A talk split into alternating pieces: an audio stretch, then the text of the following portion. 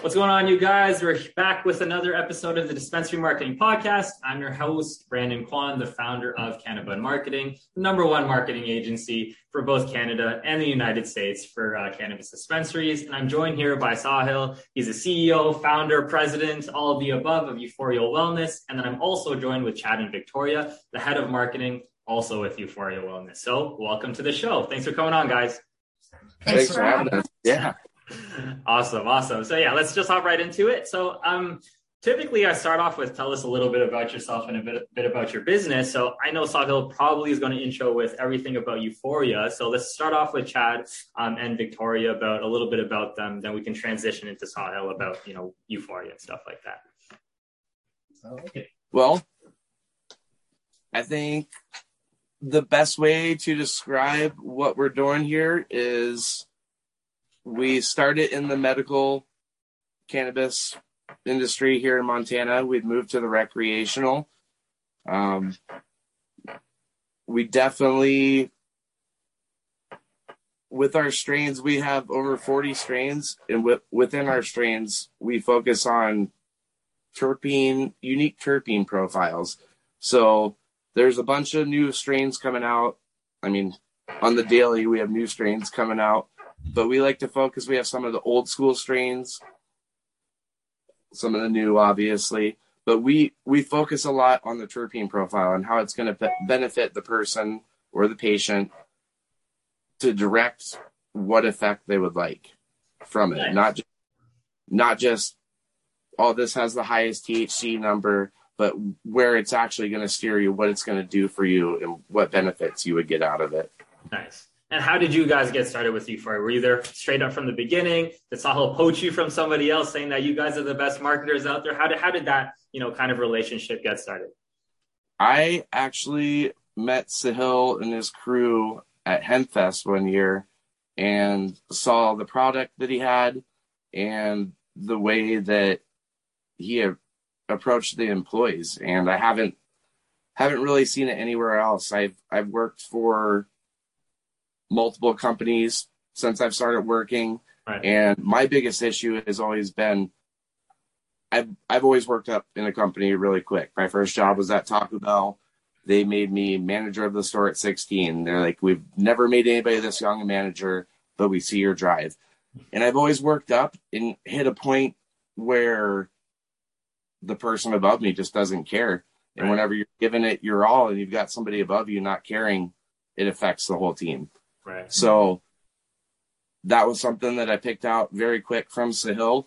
Um, that he does care. It was blatantly obvious. So with him caring, having an amazing product, from there I kind of harassed him, called him up, and just blew him up. I was like, "Why? Why are you just doing this in Bozeman? Why is this not Euphoria, Montana?" Right. And not long after that, uh, he opened up second shop in Missoula, and now we just opened up our fifth one. It's it's grown insanely over the last few years. Right. But right. with a good leader, good product, good crew, like you're you're bound to have success. Awesome. So I'm, I'm just curious myself. So there was one comment, and again, you know, on, on the YouTube world, I'm super surprised that people are, you know, actually watching these podcasts and stuff like that some guy was like, "Hey, I watched all of your videos. Uh, I became a bud tender for the first time. You know, really appreciate you putting all this out."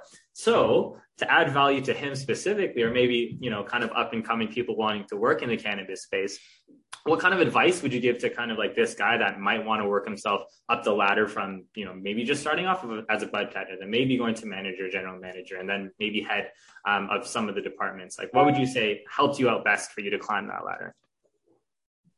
I would say education and, and knowing knowing the product, what it does. I mean, being involved. Right. Being involved in it. Yeah, it's we're hitting a point where we can actually study into it. We've had we've had research on it over the years, but not like we're getting nowadays. So personally, I've been studying it over the last 13 years. I'm diabetic. I noticed that it helped me with my diabetes at a young age and I wanted to find out why. What is it that this plant is doing that all these different medicines people want to give me aren't doing?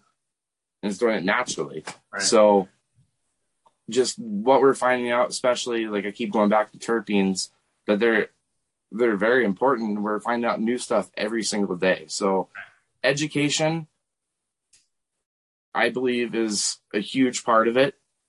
There's a lot of people that are that are testing this out. There's so many new people into this because it's been quote a bad thing and had a bad stigma over the years. Right. Now it's starting to open up and people are like, well, I've seen this person do it and they're not crazy and they're not like they're seeing positive effects with it. So more people are stepping into it and testing it for themselves, but they're they're not educated in it.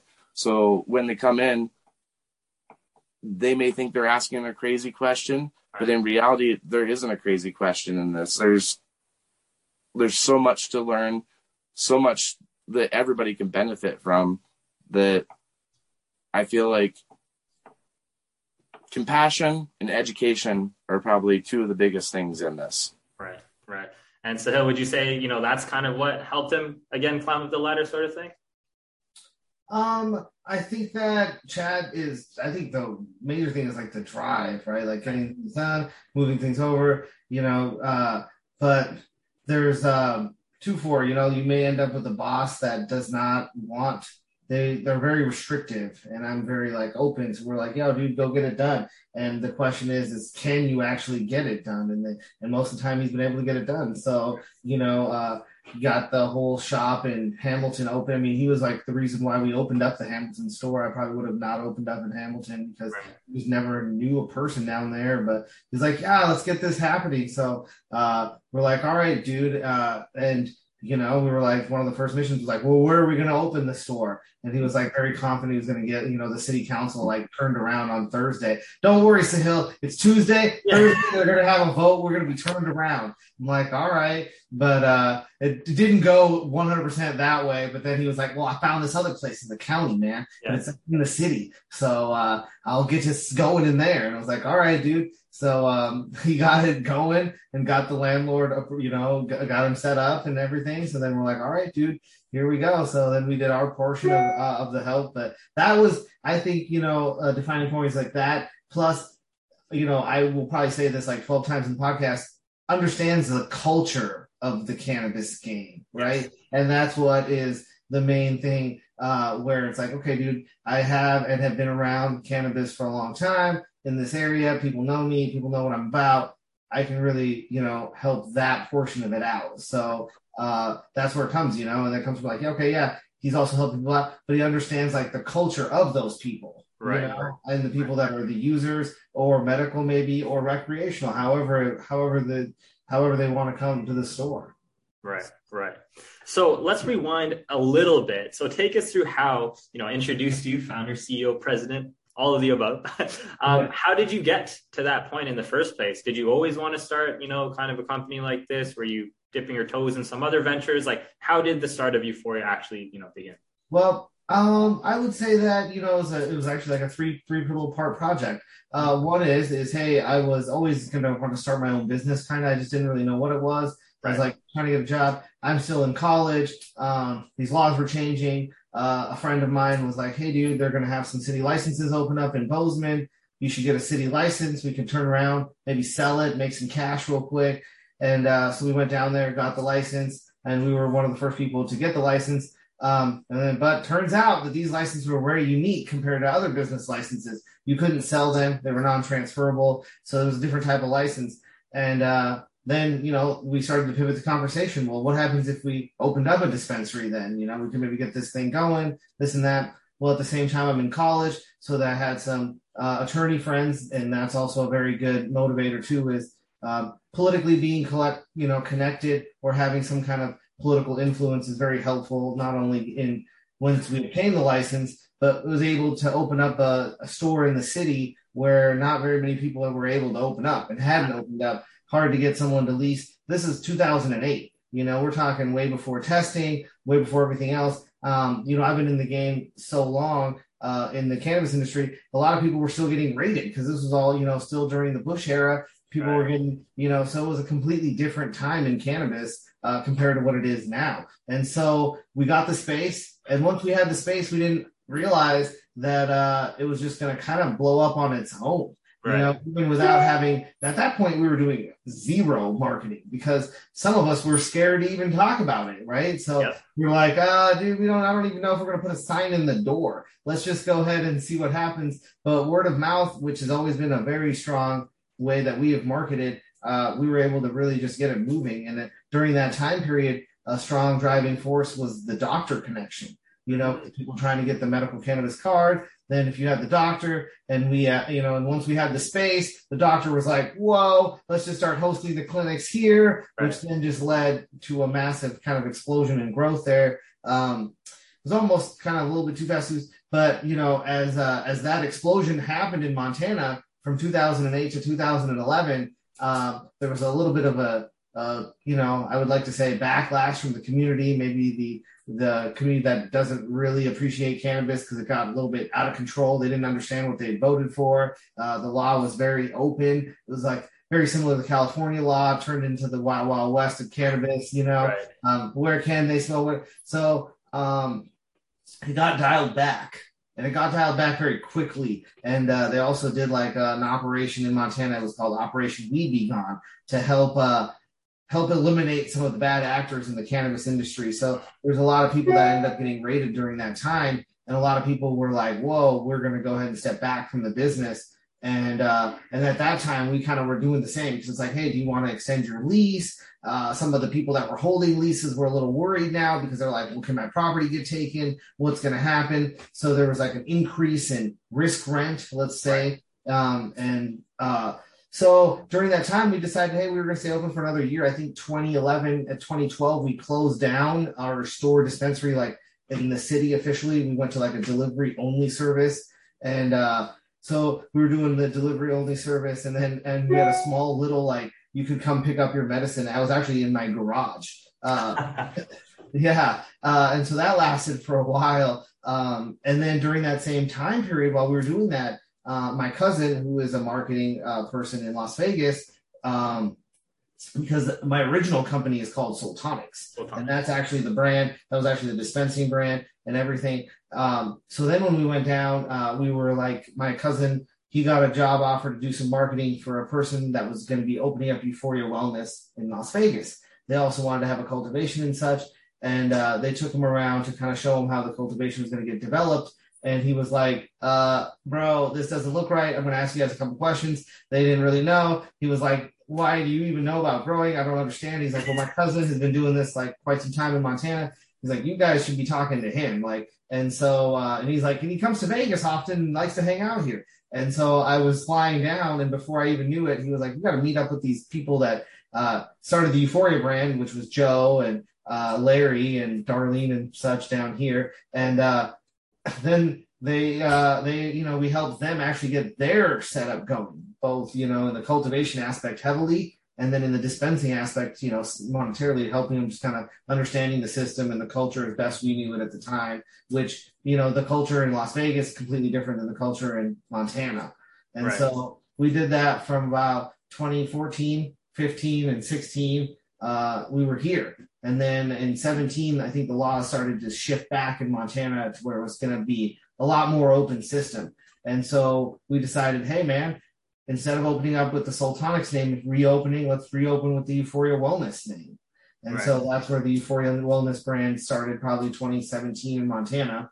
And the Sultonics brand had been growing ever since. And then the Sultonics brand became the number one provider for all the cannabis for Euphoria Wellness in Montana. Right. And ever since then, we've been running the Euphoria Wellness location in Montana. We probably ran it for about two years, and I think, God, 2018 or something. I yes, we started the uh, Missoula location, like Chad said, and then shortly after, we were like, hey, let's just start the Butte location because it was a midpoint. Uh, and then uh, the Hamilton location, probably what was it, 2019? We started Hamilton, you said? Yeah, so 2019 we started Hamilton, and then I mean, heck, right after that it was COVID. Isn't that interesting to think about? Like Yeah. when you go backwards in time, you're like, whoa. But then, yeah, going forward, you're like, wow. So, like, literally, Chad was open for maybe a year or two before we had to then deal with all this COVID stuff. And I mean, I was traveling all the time to all the dispensaries, and that had all shrunk down. All of Mm. us, you know, we're like trying to stay isolated and trying to do the dispensary in a completely different manner, like running an entire business through COVID was quite challenging, but luckily we were able to be deemed essential, which helped us stay open through the entire pandemic. Or, I mean, a lot of businesses suffered even heavier losses than we did. Yeah, yeah. Wow, what what what a story! This is this is why I like doing this because you don't typically have conversations like this, and you know, just again that that that whole entrepreneurship stuff about like I'm gonna start this, and there's a whole bunch of things that goes wrong, and it's like you decide to continue doing it or not doing it, and you couldn't do something else. Just super super fascinated about that, just like you know on a personal level. Um, yeah. so do you plan on expanding into uh, more states, more cities, sort of thing, or is you know, um, what you're you know, doing, you know, you're going to keep what you're doing right now. Montana has a lot of territory, and I guess you know us staying focused and our license being kind of um, so old, and us being one of the first operators. Technically, we actually had the first uh, provider or uh, MMP license in Montana, and then our provider license was pretty low too. But so we actually had the number one license for a while there, but now they've reswitched and reallocated all the numbers and such, so it doesn't matter. But um, we have a broad scope to expand in Montana and we really haven't gone into another state. I mean, if somebody wanted to partner with me and I, you know, kind of came to me like Chad or someone, they're like, hey, man, uh, this is, you know, I have a plan. We could make it happen. We need your guys' expertise. Right. You know, similar to what we did in Vegas, where I was kind of approached. Right. Um, we would consider it, but we're not actively going out there because it's hard to find people that are, you know, driven, wanting to do all the work and make it happen. And inside our state, I think we still have a lot of opportunities low low hanging fruit, let's call it, that can still be taken advantage of. And uh, and it's going to be a completely ever changing market, you know, in in the cannabis field too right now. And for me, being more as a business entrepreneur, I know you don't know much about myself as well, but uh, I've been shifting gears also into real estate. So you know, we're kind of doing a little bit of both. And so I don't know. Uh, I mean, what another state would look like. But it could have it could happen quickly. You know, we were, I never thought I would be in Nevada. I never thought I would even live down here. So, yeah. but here we are, right? Yeah. yeah, I mean, look, it's it's it's it's really hard to find. You know, I guess I guess Chad and Victoria equivalents, right? It's like yes, everyone has these big plans of hey, I want to do this and all that, but like I find, you know, personally, there's just you need to have the right people in place to do different things, right? And as soon as you think that, boom, you know, spread yourself super thin, and then that's you know kind of where a, a bunch of problems you know come about, right? Uh, absolutely, you know, absolutely.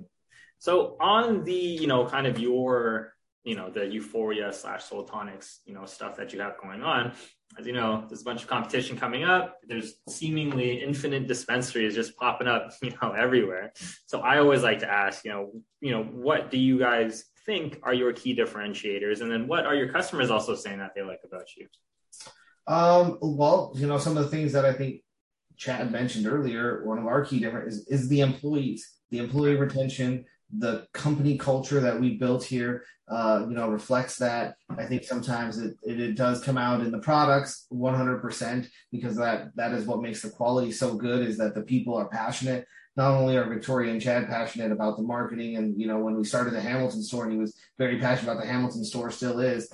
Uh, but we have other people that are very passionate about growing the product or doing the conversions or making the edibles. Right, right, right.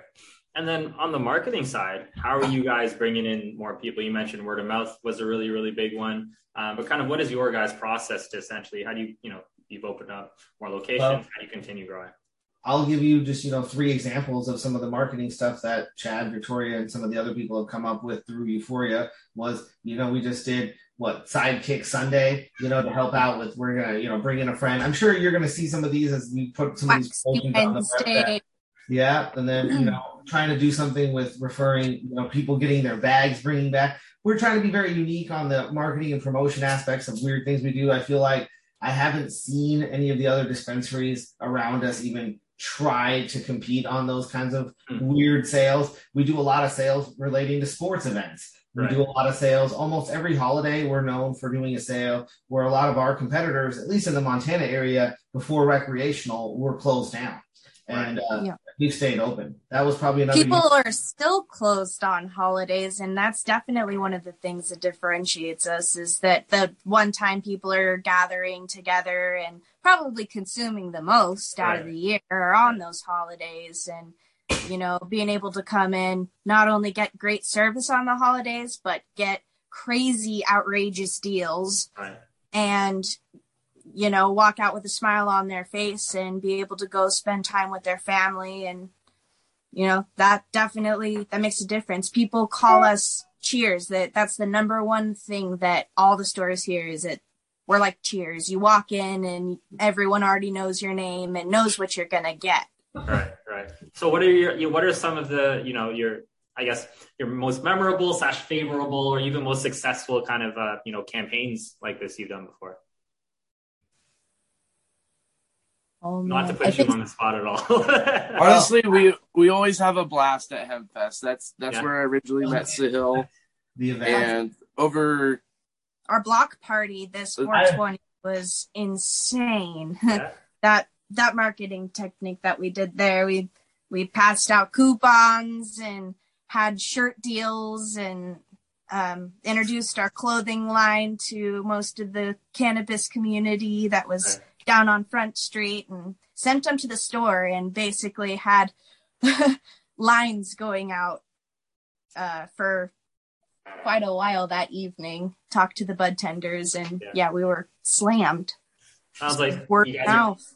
Yeah, absolutely crushing. Because like one one of the things that I, I always talk to a lot of you know you know kind of owners or whatever it is about is like, what is your way to kind of capture customers into your ecosystem? Because I'm sure as you guys know, word of mouth word of mouth is pretty good. Loyalty is relatively good, you know, in this space. So it's like the small things that you guys are doing, like staying open on holidays, you're automatically capturing customers that you would have otherwise lost because you know everyone else is closed right? So it's not only that you're getting that one time boost from being open over the holidays, you now may convert, I don't know, maybe 10 to hopefully up to 50% of the customers that came in. Now they're going to become loyal to your brand because they know that you're going to be open all the time instead of going to someone else, right? And a lot of times when I look at marketing campaigns, it's like, how do I run this campaign to get, you know, you know, a marginal boost in sales because we did this one thing, right? But I think it's vastly overlooked looking at the lifetime value of your customer and saying, okay, John came in and purchased a $50 product one time, but now he's going to come in and purchase three times every single month. He is now worth 150 bucks every single month for, you know, however long you guys are open, right? So it sounds like you guys are doing very, very well on that end. Um, are you doing anything else to kind of like get customers through the door? I mean, a lot of times the main thing is like, you know, we have good product, you know, our bud, bud tenders are friendly and stuff like that, you know, but maybe any outside of the box thinking that other dispensaries don't normally do? Uh, we're hidden. Sorry, I was gonna say we're hitting the marketing as hard as we can. We are still limited just due to law. I mean, we we're on different platforms such as Instagram, but we have to have a private page currently. Right. Um, every avenue that that we can. The Weedmaps, radio. Weedmaps Leafly, the radio, um, every way that we can get our name out there and give people a chance to, I mean, just get them in the store, get them to get a chance to see what we have. I definitely feel that our customer service and our product shine. So once the people actually get there and get that initial in the in store fifty dollars, right. you you pretty well lock them in. I mean, that's it's kind of hard to beat us at that point. I mean, Yeah. not to sound too big headed on it, but I know that we No, have amazing go for it. product. I know we have an amazing team. We pride ourselves in that. right. So just to get people, getting people there without the word of mouth, because that is your number one way. But you have to make people, even for it to hit the word of mouth, you have to make people happy. You have to stand above everybody else for that to to show in what they're saying. And so every avenue that we can, our clothing line, um, the Sultanics clothing line is strain specific off the strains that we grow. And I don't know, it's it's a culture thing. People are proud of it. Now that the stigma's starting to die, Yeah. People are proud to wear the stuff around. And I know just personally, weekend came, didn't have our kids. We decided to go on a mountain drive just to go enjoy the mountains. And we're in the middle of nowhere, and there's this guy that pulls up on a dirt bike wearing one of our sweaters. Yeah, And we're oh, wow. like, we're wearing a Durban Poison sweater out in the middle of the mountains. in the middle of the mountains. So yeah. it's and just to ask him about it and to see him be prideful in it and see Well, and his he had never even like, been into our store before. He had heard about us. And So like, he's just wearing your, the shirts But- only. He wasn't. He, he Yeah. only Oh, Yeah, repping our brand and didn't even know it. The clothing line is honestly like I feel like the one of the most unique things about us. I have never really seen any other dispensary that has a purple Urkel shirt or a Durban Poison hoodie. You know, right. And we've also done Very collaborations with Grassroots, and That's yeah, cool. we've got we've got pretty cool gear. It the clothing line brings people out of their box as well. I've Yeah. even had not long ago I had an older gentleman approach me and just almost was in shock that I was wearing a sweater that said a marijuana strain and had a marijuana leaf on it. And he's like basically like I've got a box of this stuff It's like hidden away, like Yeah. he's still hiding his clothes, like he's gonna get in trouble for his clothes. But right, right. culture is a big part of it. And Killing the stigma. No, that's that, that's cool. Uh, Sahil, you did you did you have something you want to add uh, between there? Oh man, no, I think they got it covered pretty well on the because I was just saying, yeah, the thing that I I find that the few couple unique things that probably they're we're doing and some of it's related to them as well is just like every week they you know the sales are unique. They're not very you know and they're very different. Like I was trying to say the sidekick thing, then like the bag sale. There's some those are very interesting. I mean you can't those would be unique. Other things that are unique is maybe like the Canna card. We're working with like a payment solution place, so they're like going to advertise this out. They also just put us in like with an app, Leafbuyer, which also like allows us to like get our patients to like more marketing, you know, direct campaigns to them. Um, you know, using the same kind of similar things. It's harder for us to market. So um, Canna Card was kind of doing that too, where they're going to try to have some people in there, and if they're in our location, we can hit them with like a special or something like that with the geo thing. We'll see how that all kind of works, but I mean, we were the first ones to do the Canna card in uh, in the entire nation, and so they're trying to be uh, big on it too. So we'll see if it works or doesn't work. But um, I think they have a good play and a very good system, and so far a lot of our employees have been using it. Nice, nice. So for a lot of the the offline stuff, the traditional marketing methods is you know I don't know social media, you know SEO, Google Ads, Facebook ads, and things like that. Um, are you leveraging any of those kind of traditional forms of media to help generate sales for you guys? Well, obviously, we're working with you, right, on the SEO stuff, which we have seen a lot of stuff um, happening in our in our thing. And honestly, when we're now tracking Google a little bit, uh, you know, I think we're attributing some definite traffic, and I and I see a lot of people are using Google to get to us, whether it is you know the maps or a phone number, phone quick, because a lot of people, you know, they're like, oh, is this place real? Let's call it. You know, when someone answers and they're like, oh, Euphoria Wellness, yeah, we are open. Okay, yeah, come on by. You know, um, so that that is starting to bump up. I have seen a tiny bit of traffic now increasing on the online sales, getting Yes. people to convert from the website into a cart and getting that checked out. I've seen, you know, just because we were at probably like a very low number, it's increasing, you know, slightly because our market is also a very hard market to penetrate compared to I know where you're in Ontario, Canada, or something Toronto. like that. Toronto, yeah. So that market, you know, people are like, oh, the internet, websites, no problem. I got you. Here's my email address. Now, uh, try to have that same conversion in Montana is not not the same. People are very leery of the internet sometimes, or even doing anything over the internet. They're like, oh, whoa, whoa. I mean, Or even having an email. lockdown. Yes. that was so common when we were in the medical like on the medical side is a lot of times we would have to help people make an email address so they could even get their medical card Right. yeah. It's So- uh it's a, it's a changing thing, both in the cannabis space on the stigma side, and then it, it appears using the internet in itself, right? well, yeah, exactly. You know, knowing your market. You know, where like sometimes our market in Montana is very unique. I tell people all the time we're about 10 or 15 years behind a major city or another city, you know, around us, even perhaps. We're just in the scale of where people are doing. It's a it's a massive uh, benefit and a mass, you know, can be a, there's pros and cons to both, right? In Right. the sense of like it's uh, community wise, people in Montana are loving it, you know. But then when it comes to maybe business wise, we're just a little bit you know people are a little uh, apprehensive or slash even don't don't care we're on our own time you know and uh, that's how we like it up there Right, right. So getting into the nitty gritty, so we spoke about all the different things you're doing, you know, both offline and online. Wanted to kind of dive in about, I don't know if you have the numbers on this or anything like that, but essentially trying to boil down what your most effective marketing strategies are. So again, you know, for other kind of uh, dispensaries out there, hopefully not competitors, uh, but for you guys, you know, what what I would, what would you kind of boil down the main things that are working out the best for you? I mean, like I was telling you earlier, if we look at it, and Chad and Victoria probably agree to this, the days that our we're running our sales, whether it be an event and then she's doing a t-shirt sale that follows where it's like, hey, we're your strain and you're gonna get such a and that's what we're saying. We're doing a sale to the level of like, and I will try to reiterate this in the way where, okay, we're trying to get people to change their habit of just bringing back their exit bag.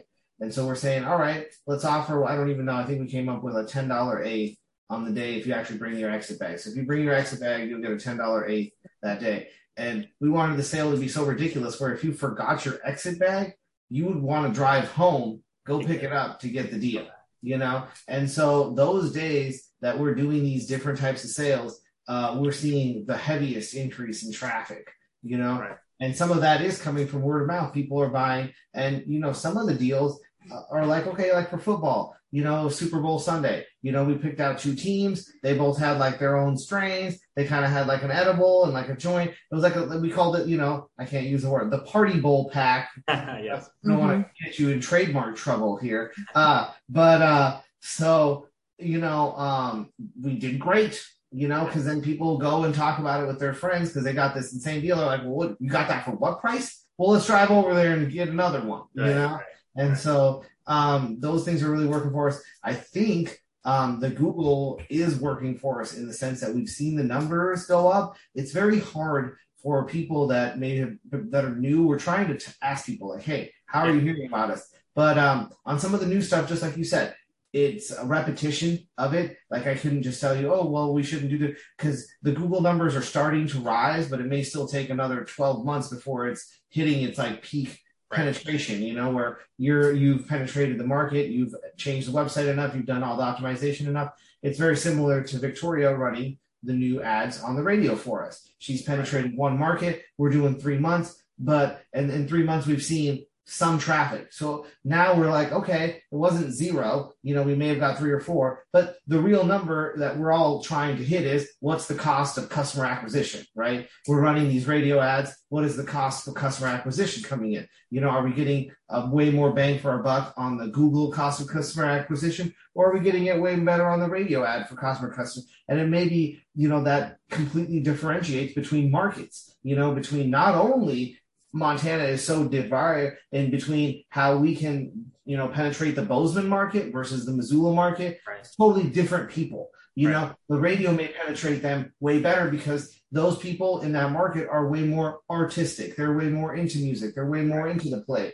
People in the Bozeman market are way more into business, into college, into engineering, into architecture. Right. So doing the different ways, but both groups can be highly users of cannabis, right? You just have to figure out what we're going to do in the penetration cost of customer acquisition. So we move it over to her on the radio thing. She's going to penetrate one market every so often, and then we're going to see the results. We're going to continue to expand and keep putting in some more market spend on those areas. You know, we're able to now move some of our budget into market spend from our original target goal, which was actual production.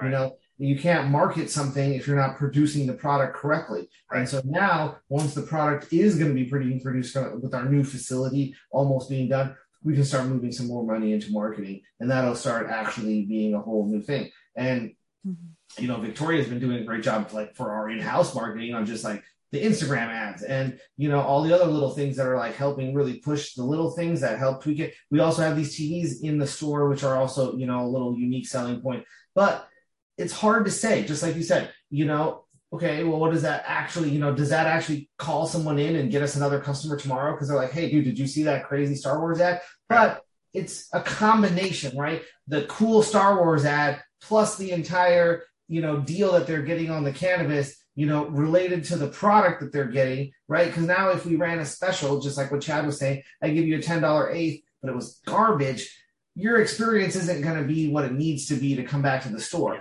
And we've tried to make that a, a, real selling point. We're trying to, you know, in fact, we're trying to be ahead of the curve. We feel like, okay, well, hey, if this is going to get kind of dry or old, let's actually have a promotion on it before that point yes. to where now at least they actually have a good experience with that product. And that is a huge hold. And once again, we're going back to the culture. If you don't understand cannabis, you don't understand product, you think it's all the same, you think everyone's going to have the same experience with whether this or that, it may not be the case, right? And that is also getting a lot of input, not only from the marketing team, but from the bud tenders. Hey, dude, this product isn't selling. We're going to have to discontinue it. Hey, dude, this product's getting old. Let's move to a safe. Hey, dude, this people aren't happy with the price on this. We need to change it. Okay, uh, well, you know, because they're getting all the feedback. You know, a customer comes in, hey, I want to go. I, I'm not buying this. It's too expensive. This and that. But it's us as leadership to be able to take all those things in and quickly adjust our business to then make sure that those patients and customers are getting what they need. Right, right. So on the uh, that, that exit bag strategy was super super interesting because like that's something people can relate to. It's like, gosh, like I really want to get this this thing in, and you know, let me go drive back home and come back to you guys, or at least tell a friend, hey, they have this crazy crazy deal, go check it out, right? So I've been again just kind of just brainstorming. So cannabis space, you have your different kind of categories of products that you saw, right? You have your flower, pre rolls, concentrates, edibles, tinctures, vapes, so on and so forth, right? Mm-hmm. What I've been seeing again in my very small sample size is that typically people are, are relatively stuck within the category that they want to purchase. If the person, person buys flowers, they typically buy flowers and not really any, anything else. So the cross product selling um, of these, the, the cross selling of these products is a little bit tricky, right?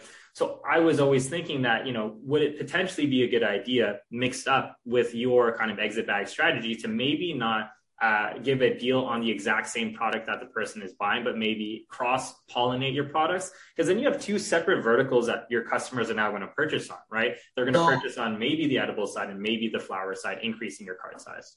So on the exit bag strategy, we may change products and maybe one product, but like we said, we're trying to target. Okay, so like right now, you're probably seeing flower is probably 50% of all sales, no matter what right? So now if you're hitting most of your market, you do a sale on flower, it's getting 50%. It's also our best product, easiest product. If people actually started doing the math, here's another little secret for them.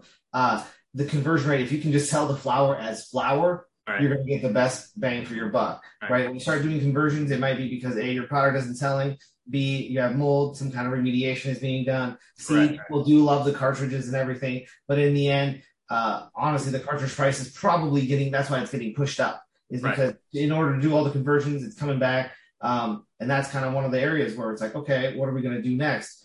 Um, but one of the ways we found the best to do that mixed bag is when we go back to the Super Bowl sale, right? They were able to do this party pack. In right. the party pack, they were like, oh, well, here's your two A's for your two teams. Here's some edibles for you and your friends. Right. Here's a joint now and you might and the deal might be so good because Victoria convinces me to make him so deal uh and yeah. Mariah too uh we're trying to get the people in um that uh that they're like two, uh it doesn't make any sense I'm getting the cheapest deal I should just buy the pack right because yeah, exactly the mathematically it just wouldn't even work out whether you're just an edible person you're like hey I should just buy the edibles and I'll just take the free flower or whatever but now you have this other product that you got pretty much practically for free and that's what we're pushing on to you, right? But the thing is so good in this deal that maybe you take it home and your buddy is an edible guy, but he's like, "What you got that for what price? Okay, fine, I'm going to go get that pack too." Right. And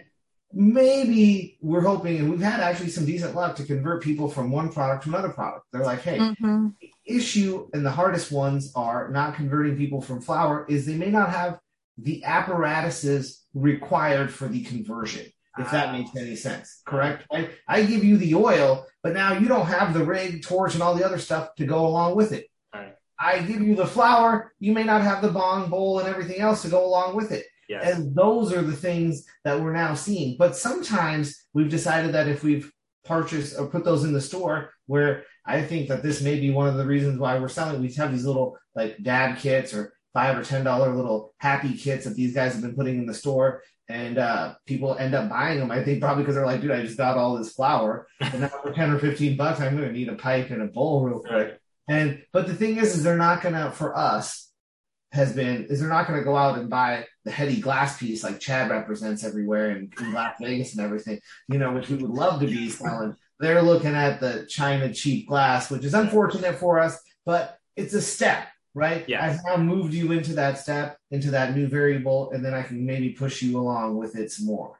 right. It's an right. And the- introduction to the culture, honestly. Yeah, and not only that, I've seen situations where people are so set in their ways. There's like, nope, I don't do edibles. I don't do edibles. I'm gonna get this pack, and I'm not even gonna do anything with that edible. And then I see them back in there, and they're like, I tried your edible. Your edible is different than other edibles I've had. It works really well. and it Can I- tastes good. Can I get two packs of gummies? And they never even hit that market before, but because we put it in that bundle, and Mhm. opened up their eyes a little bit. They're like, hey, maybe this is my thing. I didn't even realize it was. It was, and yeah, like Sahil said, that does open up a whole new market into starting to get even basic glass and stuff. But education there, people have had an issue with the oil and like, I don't have anything to smoke this with. Well, you can put if you're smoking bud already, you can put oil on top of your bud. Don't touch it after you hit it with a lighter. Educate them a little bit so they're not getting like oil all over their finger. But then they come back and they're like, this oil thing, I've been smoking for 50 years and I couldn't get high anymore. And all of a sudden I'm smoking concentrates on top of this. And you guys opened up a whole new world to me. Like education. I, I love I love our bundle deals. It Right. it hits so many good aspects.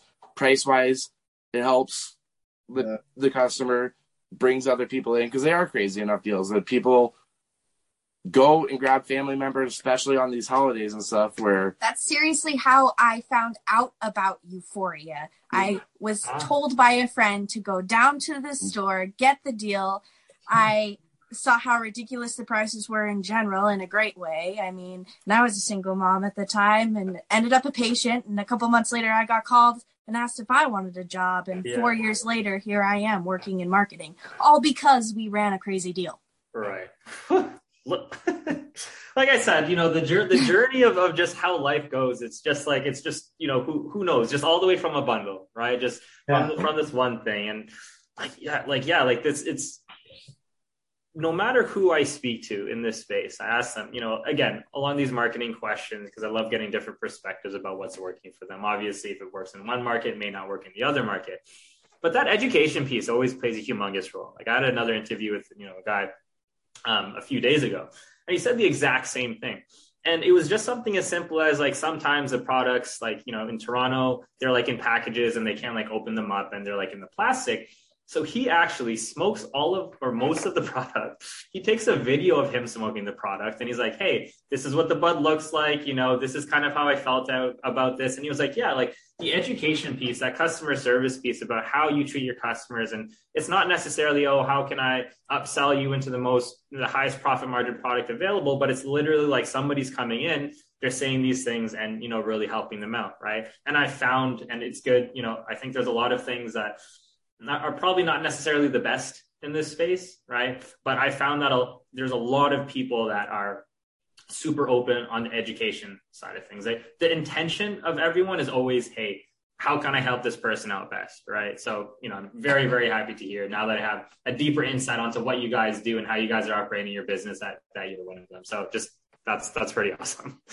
That's really what get, gets people coming back. I mean, you could really have the best product in the world, but if you have terrible customer service, they're not going to come back. Right, right. You know, you and and having that education aspect makes the customer comfortable asking you those questions that leads them to buy more products and you know that that really is everything. and just even being satisfied. I mean, if somebody comes Yeah. in there like I can't sleep at night, and the person hands them a sativa, and they're like, "Well, I really couldn't sleep after you that," instead of being like, "Hey, this purple Urkel, it's gonna make you hungry, but it's also gonna make you really sleepy."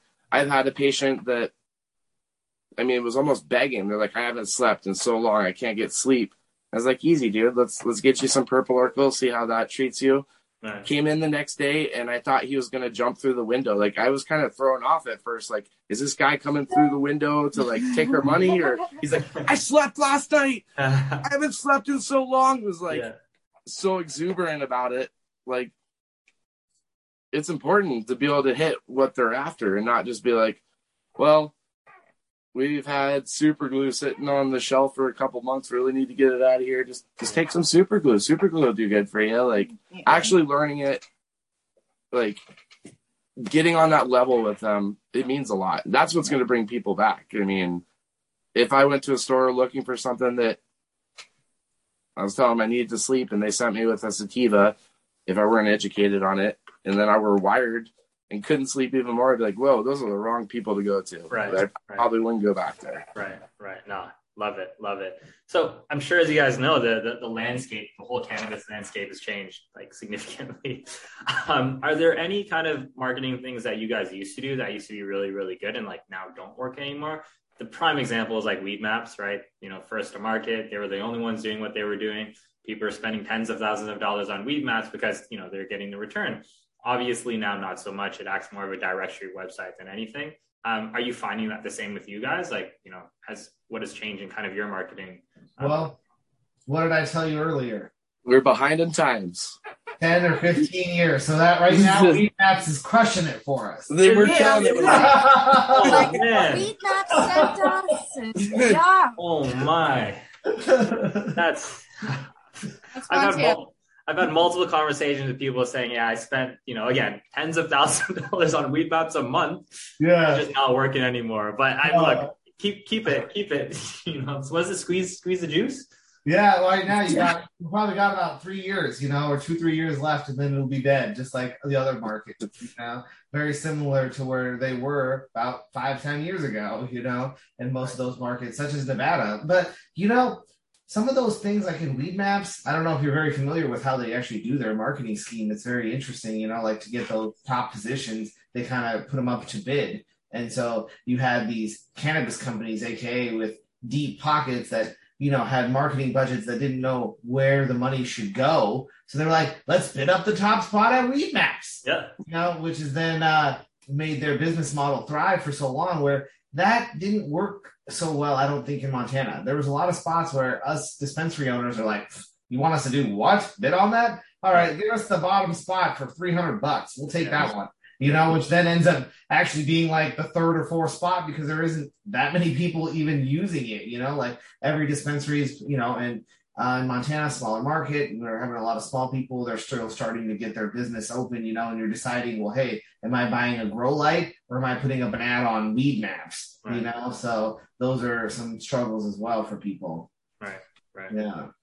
So most of the marketing stuff you have when you started, right? It just continued working for the most part, at least up until now.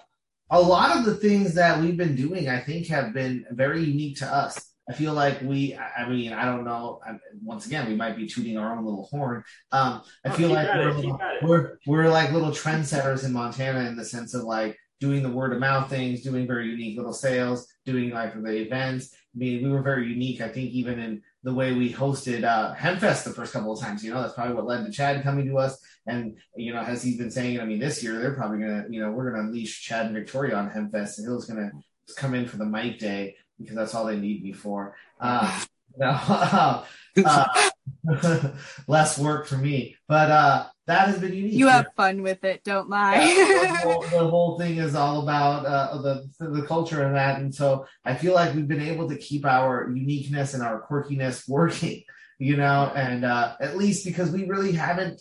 Right now, I we feel like we're kind of pivoting to more conventional ways of marketing, such as social media, such as the SEO, such as the radio, such as obviously we can't even be on TV, but uh, you know, we may do some more stuff that is like in that traditional space of marketing. Yeah. You know, um, one of the things I guess we're gonna now try to do is try to see if our new dispensary can we can do the whole ribbon cutting ceremony and Mm. bring it all in, bring the you know the commerce in, um, because now I guess one of our goals will be how to be a little bit more politically active and get a little bit more political friends. You know, and that's where you know you just saw us put the Cannabis Guild on our website, and we're trying to now um, become you know more representative of you know not our brand but the culture you know statewide, so that we can actually put some some stuff. You know, there's there's a few things that have upset me about the new law. You know, I don't really like the way the medical patients are being treated. I've always felt that the medicine was number one. I mean, that's also kind of Chad brought that up too when we educate people, but I mean, I do see a medical value in cannabis, which is now getting pushed out with the recreational market because it's just like, oh, it's recreational.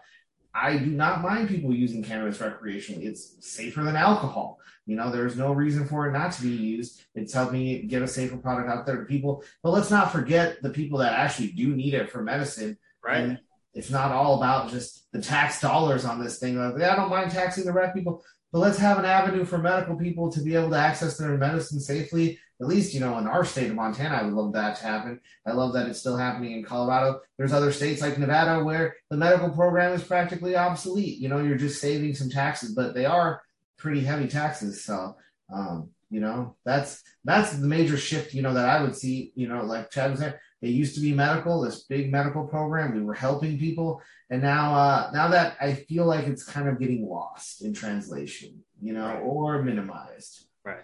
I mean, I just had a chat yesterday. I apparently have a lot of chats.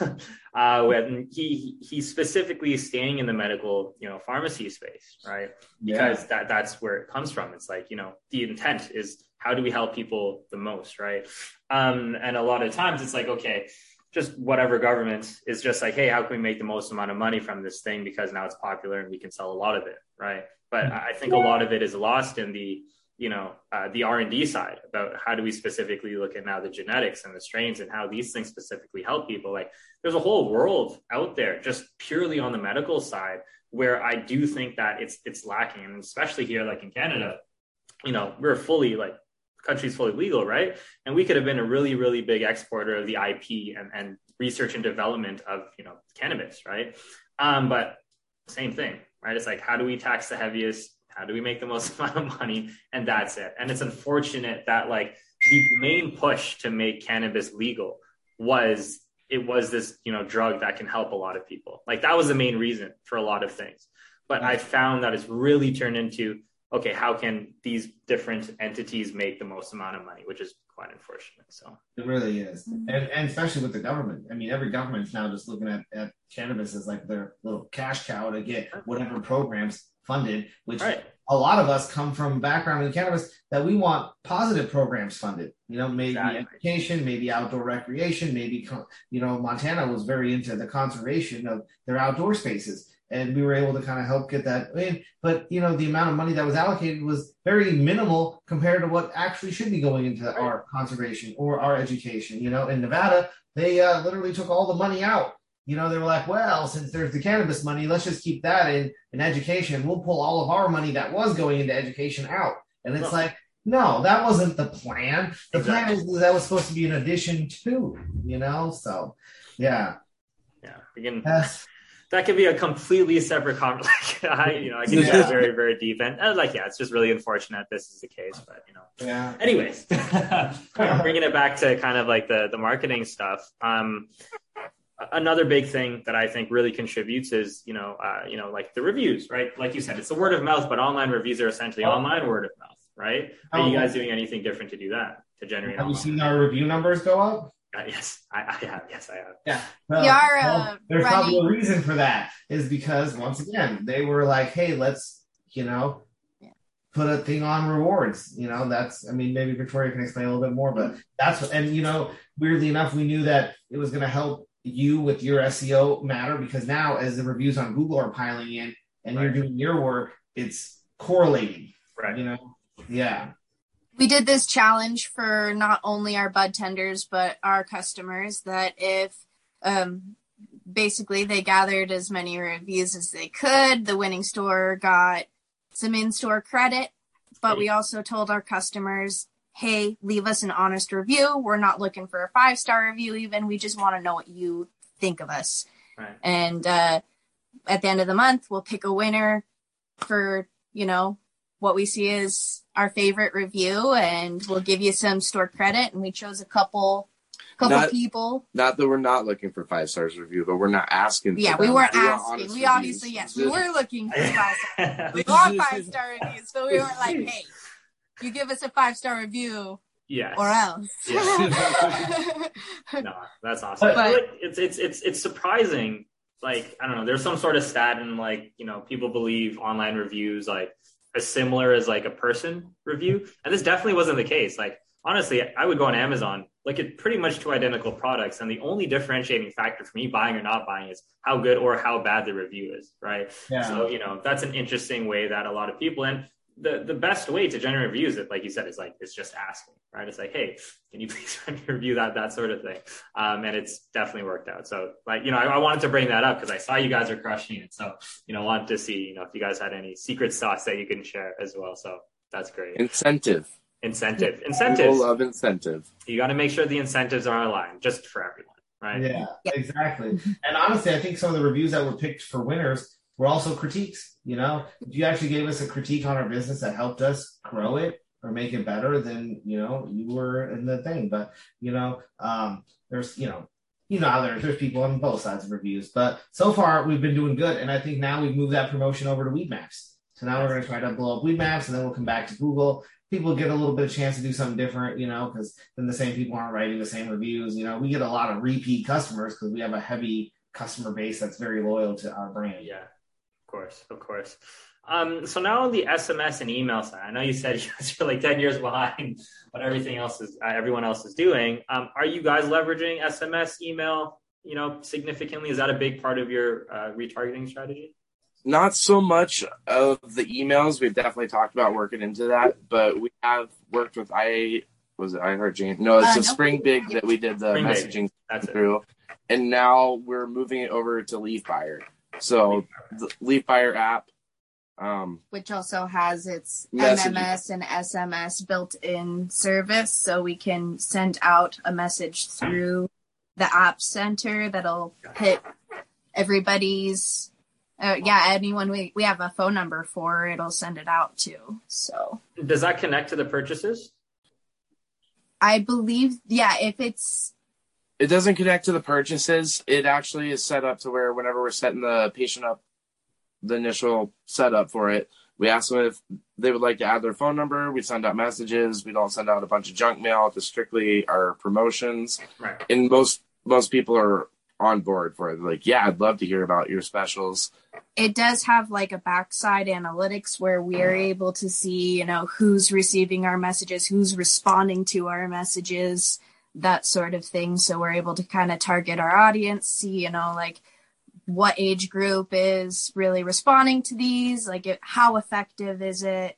But it does track everything from if they order online, if they, you know, look or open the message, Um, um, to yeah, basically really dial in and know. Well, interesting. who's because we being active. had- We also had trouble getting everyone to give us our phone numbers originally because people were like, no, no. But then when we ran a couple of deals that were so hot on the text message only, people were very upset that they didn't hear about the deal. Ah, yes, yes, of course. And then they gave the uh, phone. and then they were ready to give us anything that we wanted.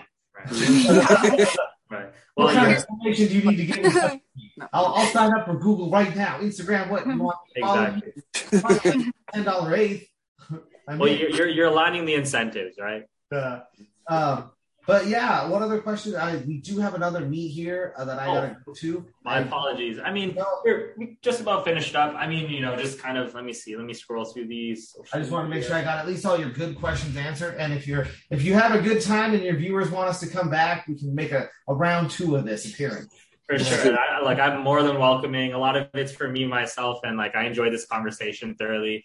Um, so I guess the you know the the, the last question uh, I really like to ask is like, okay, whatever way you deem you know kind of golden nuggets, but what would you kind of give as your final golden nugget to you know maybe take a dispensary to the next level? And again, like I said, it could be sales marketing end, it could be culture end, right? It could be think- operationally. You know, what would you think you would say? That is very important. You know, uh, the leadership, uh, the culture, employee retention.